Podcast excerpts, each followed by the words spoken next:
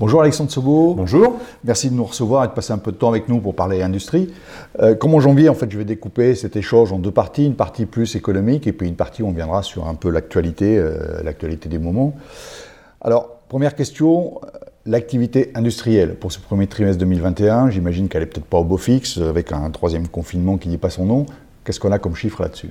Écoutez, les chiffres, et ça a été confirmé par l'INSEE, montrent que l'activité industrielle en ce début d'année est revenue à des niveaux très proches de ce qu'ils étaient avant la crise. Donc c'est une bonne nouvelle, il faut s'en réjouir. D'ailleurs, ça se traduit euh, par des sujets sur matières premières, tensions sur les approvisionnements. Mais derrière cette bonne nouvelle globale, il faut quand même bien voir une assez grande diversité des situations avec des secteurs, on pense évidemment naturellement à l'aéronautique, mais il y en a d'autres qui sont largement fournisseurs de tous les métiers fermés euh, hôtellerie, restauration, tourisme, transport aérien, qui souffrent encore beaucoup. Et donc il faut, derrière ce bon niveau d'activité, continuer à surveiller les secteurs sensibles et à aider tous ceux qui en ont besoin. Et par rapport au reste du monde, on se situe comment?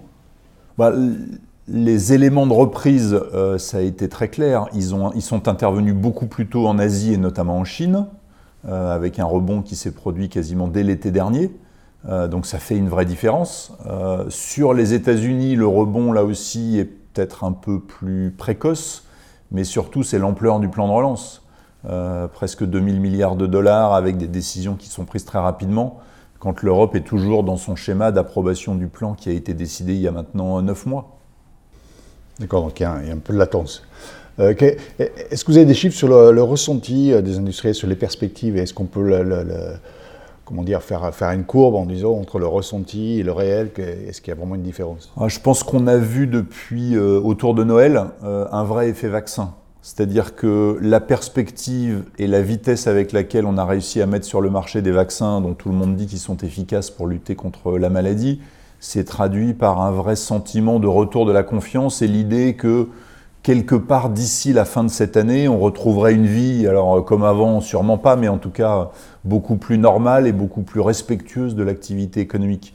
Et comme nous, industriels, notre métier c'est d'anticiper, eh ben on s'est tous projetés dans l'idée que l'activité allait repartir. Les gens ont appris à travailler avec le virus.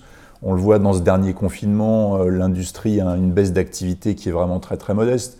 Les chantiers continuent à tourner, alors avec des contraintes, avec des difficultés, mais au global, je pense que tout le monde a intégré que, comme toujours en sortie de crise sanitaire, on allait avoir une bonne période et que cette bonne période économique, il fallait l'anticiper, il fallait l'anticiper en investissant, en reconstituant des stocks, en se mettant dans une position d'une économie beaucoup, plus, beaucoup mieux orientée. Et c'est ça qu'on observe finalement depuis le début de l'année. Ça veut dire que les investissements productifs, vous avez également observé une, une croissance? Ben, On a observé en fait une, forte baisse l'année dernière. On a, il manque une quinzaine de milliards euh, d'investissements sur les 80 milliards que fait l'industrie française chaque année, donc c'est des montants très importants. Mais on voit bien avec ce dynamisme, avec aussi tous les outils du plan de relance, avec les 10, 15 000 dossiers qui ont été déposés dans le cadre de ce plan de relance en 2020, cette envie d'investir, cet appétit pour faire, euh, qui devrait permettre d'avoir un vrai rebond dès cette année. Et ça, c'est quand même une très bonne nouvelle. Vous avez parlé des stocks. Euh, tout à l'heure, on a l'impression que les stocks sont quand même pas euh, optimum. Est-ce que c'est le cas est-ce que c'est pas dangereux? Alors c'est à la fois dangereux parce que avoir des stocks faibles quand l'activité repart, bah, c'est toutes les tensions qu'on observe parce qu'il faut non seulement satisfaire la demande qui remonte, mais en plus il faut reconstituer des stocks qui avaient été positionnés à des niveaux bas. Et en même temps, quand on a vu la violence de la crise au printemps dernier, le fait que dans cet environnement les industriels soient prudents réduisent leur stock en attendant de retrouver de la visibilité, c'est la meilleure façon de préserver sa trésorerie et donc c'est la meilleure façon d'assurer la pérennité de l'entreprise. Donc je, ne vois pas dans la réaction des gens sur les stocks des mauvaises nouvelles, mais plutôt des signes de bonne gestion. Et il faut maintenant, tous ensemble, accompagner le rebond de l'activité. Et c'est tous les sujets qu'on a vus sur le redémarrage des hauts fourneaux, les difficultés à avoir de l'acier, du bois de construction, du coton, du plastique. Il faut espérer que toutes ces tensions sur les chaînes logistiques et les approvisionnements de nos industriels se résorbent dans des délais raisonnables. Quand on parle de composants électroniques, tous les experts nous disent qu'on est parti pour une petite année difficile. Il y a forcément des moments où on va trouver le temps long, mais, mais en même temps, euh, compte tenu de ce qu'on a connu l'an dernier, même si c'est compliqué, gérer le rebond, gérer ce type de tension, c'est quand même pour la bonne cause. Donc il faut être vigilant, il faut travailler en équipe, il faut être solidaire au sein des filières, Il faut se battre pour que la France et l'Europe soient bien considérées dans le paysage mondial et que pour un certain nombre de fournitures, euh, j'allais dire complètement internationales, on passe pas trop après les Chinois et les Américains, parce que là, en revanche, on pourrait prendre du retard, on pourrait fragiliser le tissu industriel européen. Mais je parle à nom de tous les industriels qui nous écoutent et de tous ceux que je connais très bien. On préfère quand même gérer des difficultés au rebond que des difficultés à la descente. Quoi. Il ne faut pas le perdre de vue quand même. Euh, vous gardez l'optimisme, parce que c'est vrai quand même, il y a pas mal de tensions sur euh, certaines ah, matières. la période, la période va être compliquée et il faut être à l'écoute, il faut accompagner, il faut comprendre, euh, mais en même temps, c'est quand même le signe que l'activité repart. Et pour des industriels, quand l'activité repart, c'est quand même dans la durée une bonne nouvelle. Il ne faut pas le perdre de vue. Alors l'activité qui repart, les emplois, pareil, ils suivent la même courbe? Alors les emplois vont pas suivre la même courbe instantanément parce que quand on regarde les chiffres de l'an dernier, on a finalement détruit très peu d'emplois par rapport à la violence de la crise. Donc là aussi, une crise sanitaire, les gens, les outils mis en place par le gouvernement, l'histoire a amené les gens à essayer de garder un maximum de compétences, à préserver au maximum l'emploi en utilisant le chômage partiel, le chômage partiel de longue durée. Tout ça nous permettant de justement d'être en situation de redémarrer de redémarrer assez vite quand ça repart. Donc la contrepartie de ça, c'est qu'au moment où ça redémarre, on va réutiliser les gens qu'on a gardés et que les effets sur l'emploi, je pense, se verront un peu plus tard. Alors pour conclure sur la partie chiffres, euh, la dernière fois, le euh, trimestre dernier, vous avez parlé d'indicateurs en fait pour essayer de suivre un peu cette évolution, notamment par rapport au plan de relance. Et vous avez parlé d'un indicateur, celui de la transformation des engagements en dépenses.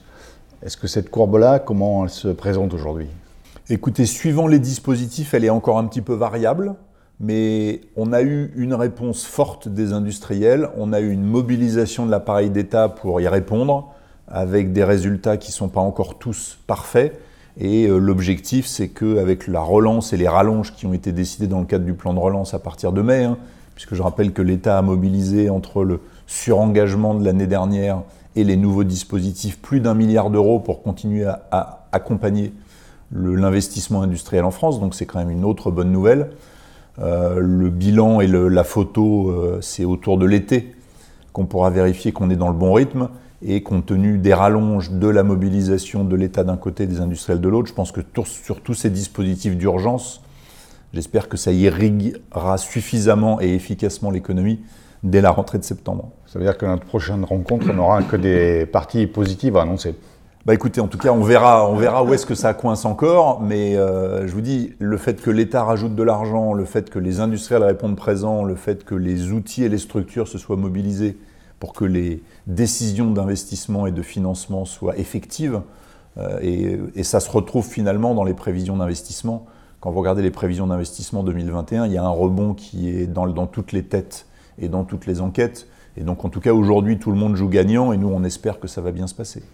Alors, sur l'actualité, j'ai vu que ce trimestre-ci, vous avez signé des accords avec BPI sur les startups de rupture, les, fameuses deep tech.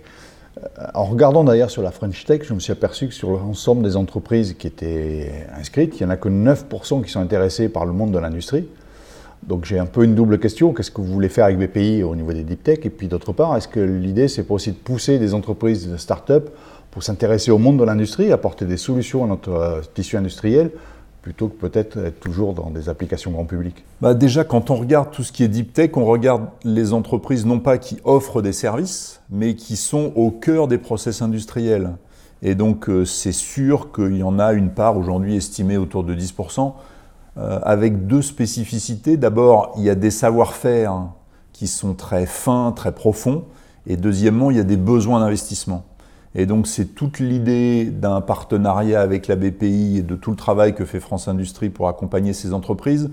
C'est pas tant le nombre hein, que le fait que toutes celles qui ont été identifiées comme ayant du potentiel trouvent les solutions pour se développer, et notamment en matière de financement.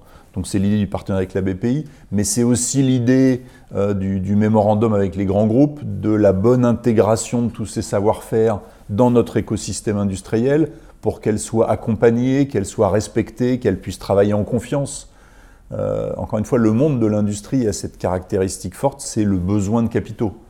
Euh, quand vous développez une appli, euh, pour rendre des services, il vous faut quelques personnes de qualité, il faut une bonne idée, il faut ensuite avoir des contacts avec tous les utilisateurs finaux, mais le besoin en capital est en général assez limité. Quand vous commencez à faire de la fabrication additive, pour prendre cet exemple, imaginez les poudres de métal de demain ou des choses comme ça, hein. quand vous imaginez tout ce qui va être, euh, je pense à Insect par exemple, euh, qui travaille autour de, la nourriture à partir d'insectes, vous avez des, besoins en capitaux, des usines de grande taille à, à bâtir, et donc il y a une vraie spécificité. Donc un des enjeux qu'on a, c'est pas tant d'en avoir plus que d'être sûr que toutes celles qui ont des bonnes idées aient les moyens de se transformer en réussite industrielle et de se transformer en réussite industrielle en France. Et c'est vraiment toute l'idée autour de ce partenariat. Euh, s'il y en a que 10, 20, 30, 40, 50, on aurait tous aimé que ce soit plus. Mais il faut surtout que toutes ces bonnes idées réussissent et c'est ça notre combat à France Industrie. Et c'est l'idée de ce partenariat, de notre club avec les, les entreprises. Oui, parce que vous avez parlé de confiance, ça veut dire qu'il y aura un, climat de confiance à créer entre des startups euh, fragiles quelque part et puis des grands groupes. Euh, c'est un peu du David contre Goliath des fois, non? Bah, en tout cas, ça peut être une inquiétude, mais quand on regarde de près, quand on regarde ce qui s'est passé avec les vaccins dans la pharmacie, on s'aperçoit que ces petites structures innovantes, hyper réactives, prêtes à prendre des risques, capables de lever de l'argent dans des environnements différents, c'est aussi une capacité à faire des choses que nos grands groupes, non pas n'arrivent plus à faire, mais ne sont plus organisés pour faire. Donc cette complémentarité, elle a une énorme valeur, elle a une énorme valeur en particulier dans l'industrie, euh, et toute cette idée de ce partenariat, de ce mémorandum, de ces engagements, c'est que chacun travaille en pleine confiance. Et c'est quand même là qu'on va réaliser le maximum de résultats. C'est là qu'on va trouver les solutions. C'est là qu'on va faire réussir nos startups parce que c'est bien d'avoir une idée, mais c'est tellement mieux de la transformer et de la transformer en France avec des belles réalisations industrielles. Bah, écoutez, je vous remercie pour cet entretien. On va maintenant suivre un débat sur la 5G. Euh, je pense que vous serez d'accord avec moi, la 5G en 2021, ça va être vraiment la technologie euh, qui va prendre de l'ampleur dans les entreprises. Euh, pour vous, c'est une technologie décisive? Incontestablement, enfin, j'avoue que l'industriel que je suis, qui est au cœur de tout ça, ne comprend pas comment on parle de la 5G comme un caprice technologique. Quand on voit tout ce que ça va permettre de faire sur les sujets de sécurité, de télémédecine, de domotique, dans le déploiement de nos, de nos industries 4.0, etc.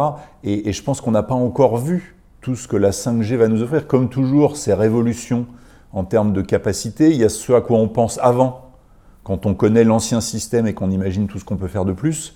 Et il y a aussi tout ce qu'on va découvrir en travaillant avec ces nouveaux outils, avec ces nouvelles capacités. Donc euh, il faut y aller, il n'y a euh, pas de danger pour qui que ce soit. Il y a comme d'habitude en France quelques débats qui surprennent l'industriel optimiste et qui regarde vers l'avenir que je suis. Et de toute façon, on va le déployer, on va en faire bon usage. Et dans quelques années, on regardera avec un petit sourire le débat qu'on a pu avoir ces, derniers mois.